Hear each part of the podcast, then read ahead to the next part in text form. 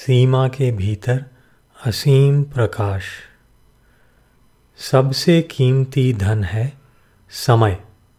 समय लगाने से धन मिल सकता है, पर धन लगाने से समय नहीं मिलता। ऐसे अमूल्य समय को भगवान के भजन में और संसार की सेवा में लगाना चाहिए। नहीं तो समय सब चला जाएगा और मिलेगा कुछ नहीं। जो भगवान के भजन में समय लगाता है, वही चतुर आदमी है। दूसरे का धन लेने में तथा दूसरे का मन खींचने में तो वैश्या भी चतुर होती है। मैं गृहस्थ हूँ, इस प्रकार का संसार का अहम रहने से जल्दी सिद्धि नहीं होती। मैं गृहस्थ हूँ, ऐसा मानेंगे तो गृहस्थ का काम तो हरदम होगा, पर भगवान का काम कभी कभी होगा। कारण कि अहमता बदलने पर उसका संबंध ध्येय वस्तु के साथ में हो जाता है, जो हरदम रहता है। यदि मैं साधक हूँ, परमात्मा की प्राप्ति चाहने वाला हूँ, ऐसा मान लें तो हरदम साधन भजन होगा। भजन अखंड नहीं होता, पर संबंध अखंड होता है। इसलिए आप, मैं भगवान का हूँ इस प्रकार अपना अहम बदल दें, अर्थात भगवान के साथ संबंध जोड़कर एक जाति के हो जाएँ तो जल्दी सिद्धि होगी। भगवान का संबंध कल्याण करने वाला है। इसी तरह संसार का संबंध पतन करने वाला है। साधक जो भी कार्य करे, संसार की सेवा समझकर अथवा भगवान की पूजा समझकर करे जो अपना काम करता है, उसका पतन होता है, कारण कि अपना सब काम बंधन है। जैसे किसी सेठ का जो नौकर होता है, वह सेठ के बेटे का भी नौकर होता है। ऐसे ही भगवान का सेवक, संसार का भी सेवक होता है, क्योंकि यह संसार भगवान का ही है। पशु, पक्षी, वृक्ष, लता आदि भी भगवान के ही हैं। इसलिए सबका पालन पोषण करो। सबका आदर करो, सबकी सेवा करो, सबको भगवान का ही स्वरूप मानकर सबका पूजन करो। जो जानते हुए भी अपने अवगुणों को नहीं छोड़ते, वे उन्नति के अधिकारी नहीं हैं। आसुरी संपत्ति से रहित होने पर मनुष्य उन्नति का अधिकारी हो जाता है। उसकी स्वाभाविक उन्नति होती है।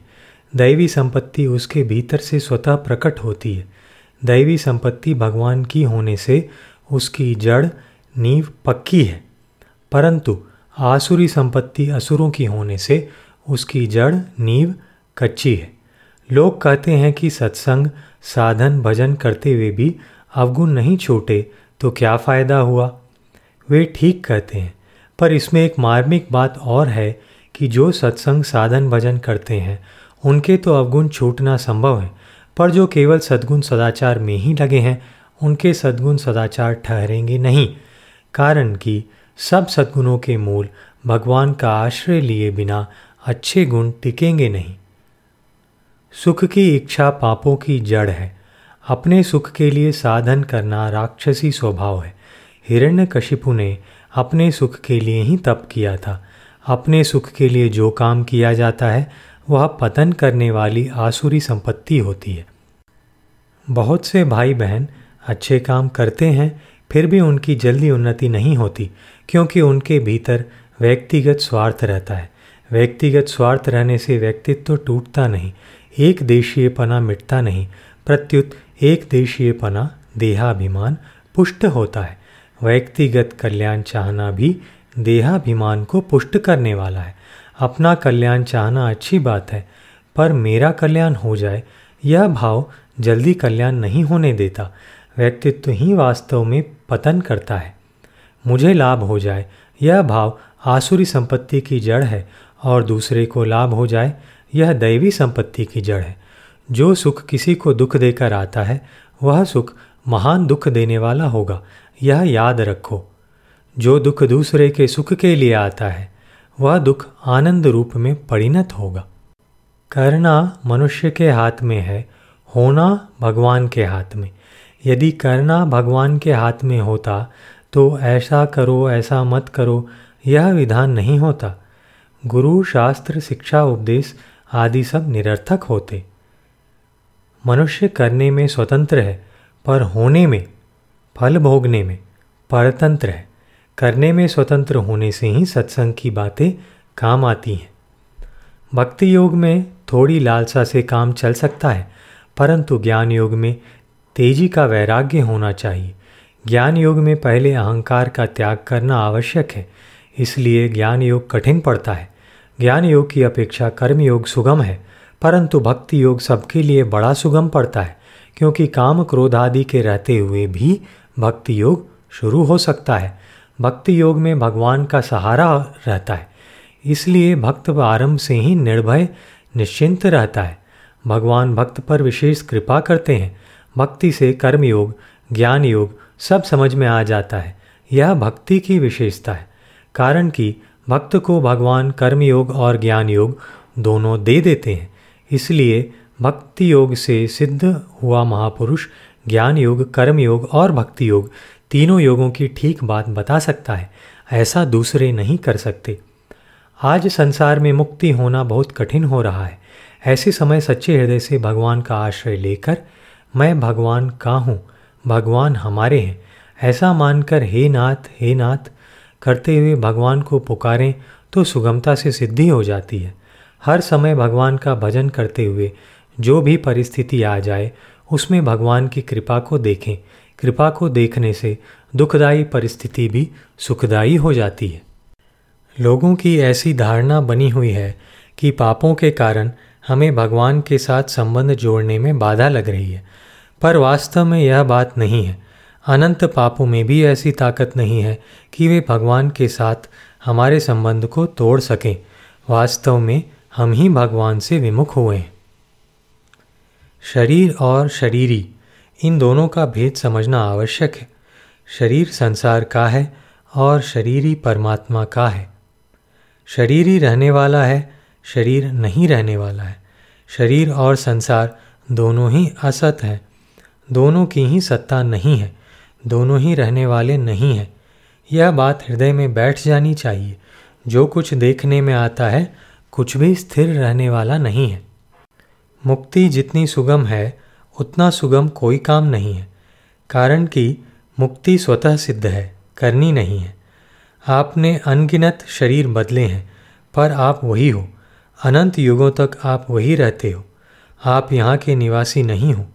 इन बातों को केवल सुनकर ही संतोष नहीं करना है। प्रत्युत, सुनकर अनुभव करना है। आप सब अनुभव कर सकते हो। सब योग्य हो, ऐसा मैं मानता हूँ। यह बात सबको निश्चित समझ लेनी चाहिए कि दूसरा हमारा बुरा करने की चेष्टा करे तो हमारा वही बुरा होगा जो होने वाला है। सर्पों के, दुष्ट लोगों के और दूसरे का धन अपहरण करने वालों के मनोरथ सिद्ध नहीं होते। तभी यह संसार चल रहा है। तात्पर्य है कि हमारा बुरा होने वाला नहीं हो तो कोई हमारा बुरा कर सकता ही नहीं। किसी की ताकत नहीं कि हमारा बुरा कर दे। इसलिए निर्भय और निश्चिंत रहना चाहिए और अपनी तरफ़ से किसी का बुरा नहीं करना चाहिए। अपनी तरफ़ से सजग सावधान तो रहना चाहिए पर भयभीत नहीं होना चाहिए। मनुष्य सर्वथा भला तो बन सकता है, पर सर्वथा बुरा कोई नहीं बन सकता, क्योंकि जीव मात्र ईश्वर का अंश है। अतः अपने में या दूसरे में बुराई की स्थापना ना करें, सर्वथा बुरा होकर कोई जी भी नहीं सकता। भगवान ने सब जीवों को अपने में से ही पैदा किया है। जीव में अवगुण आए हैं, स्वाभाविक नहीं है। आगंतुक अवगुण को अवगुण नहीं मानना चाहिए। जो भगवान के भजन में लग गया, उसको पापी नहीं मानना चाहिए। वह तो साधु ही मानने योग्य है। अतः आपको अधिकार नहीं है दूसरे को बुरा मानने का। आप सबको भगवत स्वरूप मानो। जिसके हृदय में भगवान रहते हैं, उसमें दुर्गुण दुराचार टिकते नहीं। भगवत भाव और दुर्भाव दोनों साथ में रहते हैं तो भगवत भाव जीत जाते हैं और दुर्भाव हार जाते हैं। कारण कि भक्ति की तो जड़ है, पर अवगुणों की जड़ नहीं है। अवगुण तो बीच में आए हैं। भगवान आचरण नहीं देखते, भीतर का भाव देखते हैं। जैसे लोभी आदमी केवल पैसों की तरफ़ ही देखता है, ऐसे ही भगवान भक्ति के लोभी हैं। वे भक्ति की तरफ़ ही देखते हैं। व्याद का कौन सा श्रेष्ठ आचरण था? ध्रुव की कौन सी बड़ी उम्र थी? गजेंद्र के पास कौन सी विद्या थी? विदुर की कौन सी ऊँची जाति थी? यदुपति उग्रसेन का कौन सा पराक्रम था? कुब्जा का कौन सा सुंदर रूप था? सुदामा के पास कौन सा धन था? फिर भी उन लोगों को भगवान की प्राप्ति हो गई। कारण कि भगवान को केवल भक्ति ही प्रिय है। वे केवल भक्ति से ही संतुष्ट होते हैं, गुणों से नहीं। भगवान के हृदय में भक्ति का जितना आदर है, उतना सद्गुणों का आदर नहीं है। यदि भगवान की कथा सुनने को मिले तो बड़ी भगवत कृपा माननी चाहिए। अभिमान करने वाले का पतन ही होगा, उसको दंड भोगना ही पड़ेगा। भगवत स्मरण समस्त साधनों का सार है। भगवान को याद करते ही संपूर्ण अमंगल नष्ट हो जाते हैं। इसमें लाभ ही लाभ है, हानि है ही नहीं। मैं स्त्री हूँ, मैं पुरुष हूँ, यह भाव भगवत प्राप्ति में बाधक होता है। अतः यह भाव उठा दें और मैं भगवान का हूँ, भगवान मेरे हैं यह भाव ले आए। जीव परमात्मा का अंश है, उसको परमात्मा में लगाएँ। शरीर संसार का अंश है, उसको संसार में लगाएँ, अर्थात उससे संसार का काम करें। शरीर संसार की संपत्ति है और आप खुद परमात्मा की संपत्ति हैं। शरीर का काम संसार की सेवा करना है और आपका काम भगवान का भजन करना है। अपना शरीर भी संसार के अंतर्गत है। अतः अपने स्थूल सूक्ष्म और कारण शरीर का पालन करना भी संसार की सेवा है। शरीर मैं नहीं, मेरा नहीं, मेरे लिए नहीं। यह बात मान लो तो आप निहाल हो जाओगे। शरीर ही सर्वथा निर्लेप है। उसमें कोई क्रिया पदार्थ नहीं है। जैसे आप इस पंडाल में आए हैं तो आप इससे अलग हैं। आप पंडाल में आते हो और चले जाते हो। यह आपके रहने के लिए नहीं है। आपका अस्तित्व स्वतंत्र है। पंडाल के अधीन नहीं है।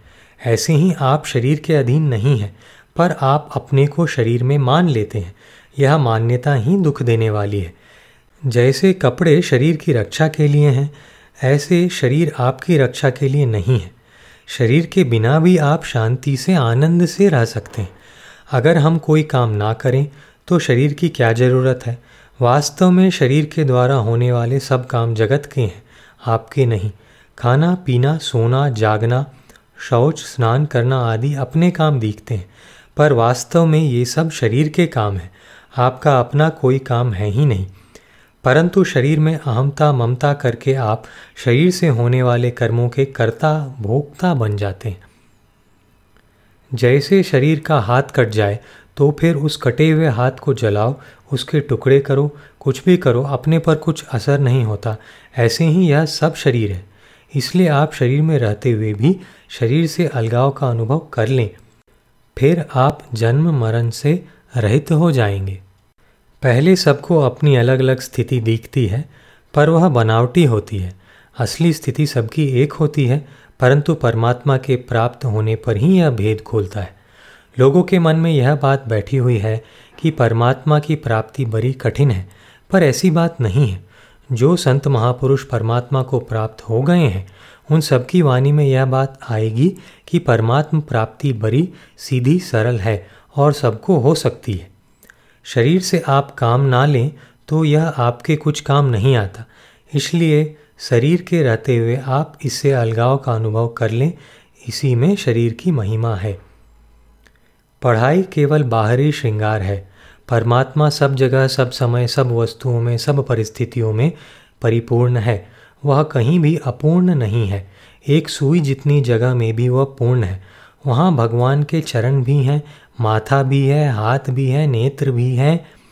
फिर उसकी प्राप्ति में बाधा क्या है? भीतर की सच्ची लगन चाहना नहीं है, यही बाधा है। जिसके भीतर लगन है, उसके गुरु परमात्मा हैं। उसको परमात्मा की प्राप्ति हो जाएगी। भगवान श्री कृष्ण को गुरु मान लो। कृष्णम वंदे जगत गुरु और गीता को उनका मंत्र मान लो। गुरु, अनजाया, जो जन्मा हुआ ना हो, जन्म मरण से रहित होना चाहिए। केवल अपनी लगन चाहिए, इसलिए आप गुरु की खोज ना करके अपनी लगन बढ़ाओ, फिर गुरु महात्मा ग्रंथ सब मिल जाएँगे। संत महात्मा भगवान के नित्य अवतार हैं, वे लोगों के उद्धार के लिए हरदम तैयार रहते हैं, उनका कभी अभाव नहीं होता। लेने में तो सब परतंत्र हैं, पर देने में सब स्वतंत्र हैं। विशेषता देने वाले की होती है, लेने वाले की नहीं। त्याग से तत्काल शांति मिलती है। लेने में बंधन है, देने में मुक्ति। धनी आदमियों में संत महात्मा बहुत कम हुए हैं, क्योंकि ज़्यादा चीज़ हो तो त्याग में कठिनता होती है, थोड़ी चीज़ के त्याग में सुगमता होती है। दस रुपये वाला एक रुपया दे सकता है पर करोड़ रुपये वाला दस लाख रुपए नहीं दे सकता। अगर दे भी दे तो उसको तंगी नहीं आएगी। जबकि दस रुपये वाला एक रुपया दे तो उसको तंगी आएगी। गरीब जितनी पारमार्थिक उन्नति कर सकता है, उतनी धनी नहीं कर सकता। मात्म प्राप्ति कठिन नहीं है। जो सब देश काल आदि में ज्यों का त्यों परिपूर्ण हो, उसकी प्राप्ति कठिन कैसे हो सकती है? कठिनता हमने मान रखी है, संसार में आसक्ति करके। वास्तव में खराब चीज़ कठिन होती है, बढ़िया चीज़ कठिन होती नहीं, कठिन दिखती है। परमात्म प्राप्ति में केवल वर्तमान की लालसा चाहिए, पाप ताप से भगवान अटकते नहीं।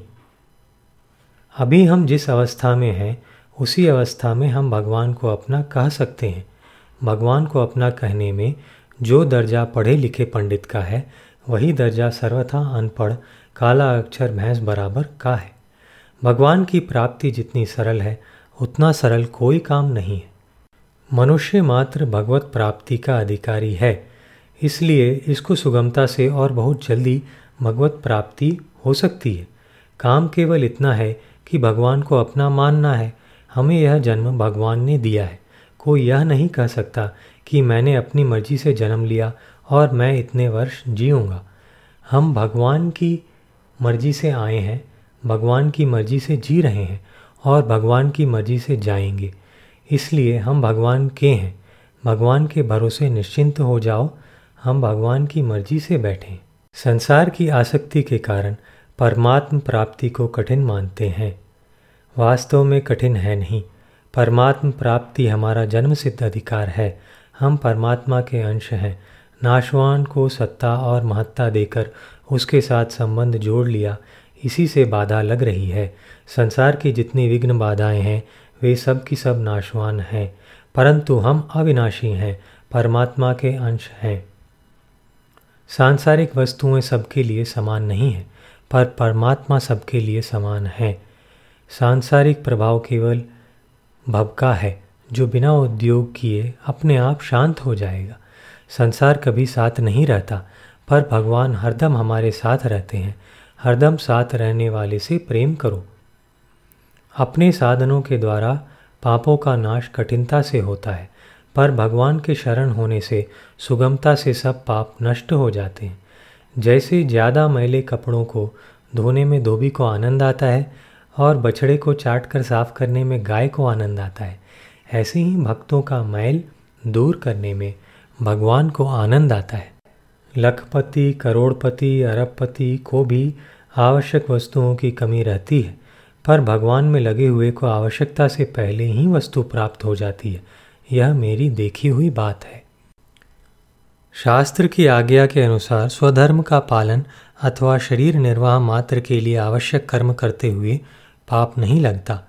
ऐसा कहने का तात्पर्य है कि पाप होता तो है, पर लगता नहीं।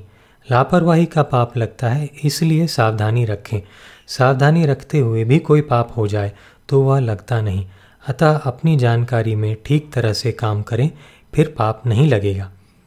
सच्चे हृदय से अपना कल्याण चाहने वाले की सहायता भगवान, धर्म, शास्त्र, संत आदि सब करते हैं। उसकी सेवा में लगकर वस्तुएँ भी राज़ी हो जाती हैं। उसके निर्वाह के लिए वस्तुएँ अपने आप आती हैं ज़बरदस्ती आती हैं।